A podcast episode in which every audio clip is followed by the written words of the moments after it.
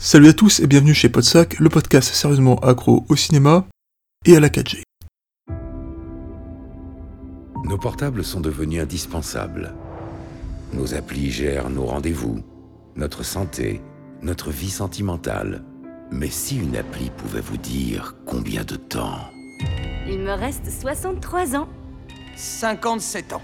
il vous reste à vivre, voudriez-vous savoir?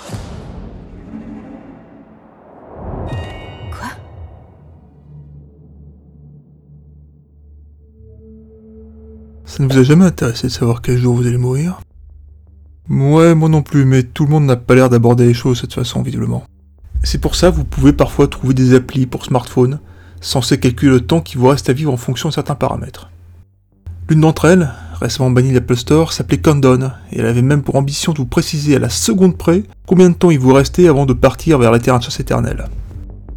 Bon, en réalité, c'était un banal compte à rebours généré de façon aléatoire, mais inspiré par un film dont il va être question ici et mettant en scène une appli beaucoup moins anodine. Premier long métrage de Justin Deck, Countdown est l'archétype même du film qui va amener l'horreur sur de nouveaux terrains en s'aidant de thèmes qui auraient été, bah, disons-le, assez difficiles à développer il y a encore 10 ans. Alors, oui, une appli qui tue, ça peut prêter à sourire, mais bon, après tout, Regardez, il y a 20 ans, Hideo Nakata avait réalisé Ring, qui mettait en scène une VHS qui tue, et bon, aujourd'hui, personne ne se fiche de lui, hein, donc... euh, on va lui donner sa chance. Alors, notons toutefois que ce n'est pas non plus le premier à explorer ce thème. Regardez, si vous suivez Podsac depuis quelques années, vous savez que mes camarades Jérôme et Tony avaient réalisé un court-métrage il y a quelques années, Snap, qui aussi parlait d'applications mortelles. C'est Snap avec 2P, il est trouvable sur YouTube, je vous mets le lien en description de toute façon, et vous allez voir, pas mal. Alors oui, je suis peut-être pas objectif parce que c'est des potes, mais faites-moi confiance. Ici, le film va quand même obéir à une structure assez classique en fait. Une rumeur raconte que Countdown, une appli mystérieuse récemment mise en ligne, aurait la capacité de prédire avec exactitude l'heure de la mort de celui qui la télécharge. Bon, évidemment, chacun sait que c'est des conneries, hein. il y a bien des rumeurs qui racontent que des gens sont vraiment morts à la fin du décompte, ce ne sont que ça, des rumeurs. Vous savez, c'est un peu comme les chaînes de qu'on s'envoie les ados. On a quasiment tous reçu, hein, et nous savons très bien que n'a pas transféré un mail à 10 copains dans la semaine, ça a jamais été un motif de décès. Mais bon, on est dans un film d'horreur, donc si on a envie de faire comme si, eh ben on va faire comme si. C'est ainsi qu'une infirmière, Queen Harris, finit par télécharger à son tour cette application un jour qu'elle et ses collègues s'ennuyaient pendant la pause. Bon, rien de bien méchant, hein, chacun s'amuse à comparer leurs résultats de la même façon qu'on qu'on regardait notre âge au fond des verres du Alex à la cantine. Ce qui amuse moyennement Queen par contre, c'est que là où ses collègues obtiennent des résultats à ce compte en année, l'appli lui annonce qu'elle n'a que deux jours à vivre. Bon, au départ, elle prend ça comme on l'aurait pris aussi en fait, hein, une blague de mauvais goût euh, additionnée d'un petit coup à l'amour propre, mais bon, rien de bien méchant. Jusqu'à ce que certains événements la fassent changer d'avis. A commencer d'ailleurs par la chose étrange qui semble la suivre et les pieds et dont les intentions n'ont pas l'air totalement pacifiques. La suite, eh ben, elle est elle aussi assez classique en fait, une course contre la montre, au sens propre du terme, pour tenter de lever une malédiction, le tout avec une dimension familiale, histoire de nous rappeler que s'il y a bien une chose qu'on a tous regretté dans notre vie, c'est ne pas avoir dit assez aux gens qu'on aime qu'on les aime. L'occasion également pour nos héros de croiser pas mal de personnages secondaires plus ou moins sympathiques, avec une mention spéciale à un personnage de curé démonologue dont la vision de la religion et les raisons qui l'ont poussé à entrer dans les ordres sont pour le moins insolites. Je regrette même qu'il n'y ait pas plus de scènes.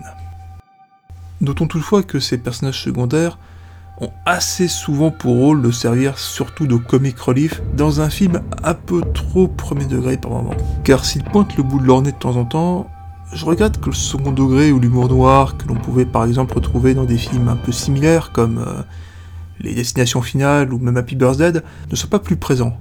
Ils auraient été utiles ici, je pense. Quant aux séquences horrifiques, ben, elles ont les mêmes avantages et les mêmes défauts en fait. Elles sont bien, mais elles auraient pu mieux faire. Comprenez par là qu'elles se reposent beaucoup, peut-être trop d'ailleurs, sur le vieux principe du jumpscare. Alors, je ne nie pas que certains sont efficaces hein, et que le travail sur les effets spéciaux est tout à fait correct, mais le film donne parfois le sentiment de se reposer sur des ficelles évidentes afin de prendre le moins de risques possible. De façon générale, il donne le sentiment de partir du principe que parce qu'il parle d'une appli qui tue, seul un public jeune irait le voir, et que parce que beaucoup d'entre eux sont assez novices en matière d'horreur, bah, il fallait pas trop les brusquer tout en sachant qu'il serait de toute façon assez facile de leur faire peur. En définitive, malgré ça, Candon vaut le coup d'œil.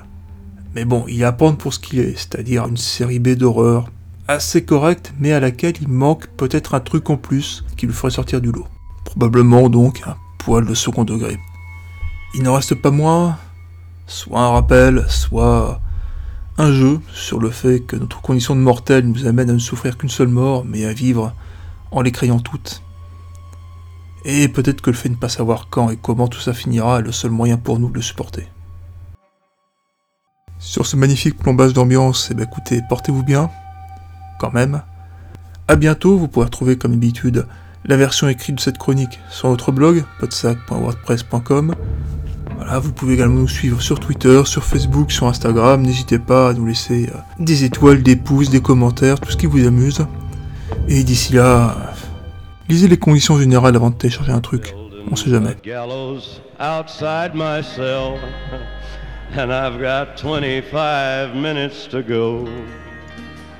And the whole town's waiting just to hear me yell. I got 24 minutes to go. Well, they gave me some beans for my last meal with 23 minutes to go. Nobody asked me how I feel. I got 22 minutes to go. Well, I sent for the governor and the whole darn bunch with 21 minutes to go. And I called up the mayor, but he's out to lunch. I got 20 more minutes to go. Then the sheriff said, boy, I'm gonna watch you die with 19 minutes to go. So I laughed in his face and I spit in his eye with 18 minutes to go. Now here comes a preacher for to save my soul with 13 minutes to go. And he's talking about burning, but I'm so cold. 12 more minutes to go. They're testing the trap and it chills my spine. 11 more minutes to go. And the trap and the rope, all they work just fine. Ten more minutes to go. Well, I'm waiting for the pardon that'll set me free. With nine more minutes to go. But this ain't the movies, so forget about me. Eight more minutes to go. With my feet on the trap and my head in the noose. Five more minutes to go. Won't somebody come and cut me loose? Seven more minutes to go. I can see the mountains, I can see the sky, but three more minutes to go. And it's too pretty for a man to wanna die. Two more minutes to go.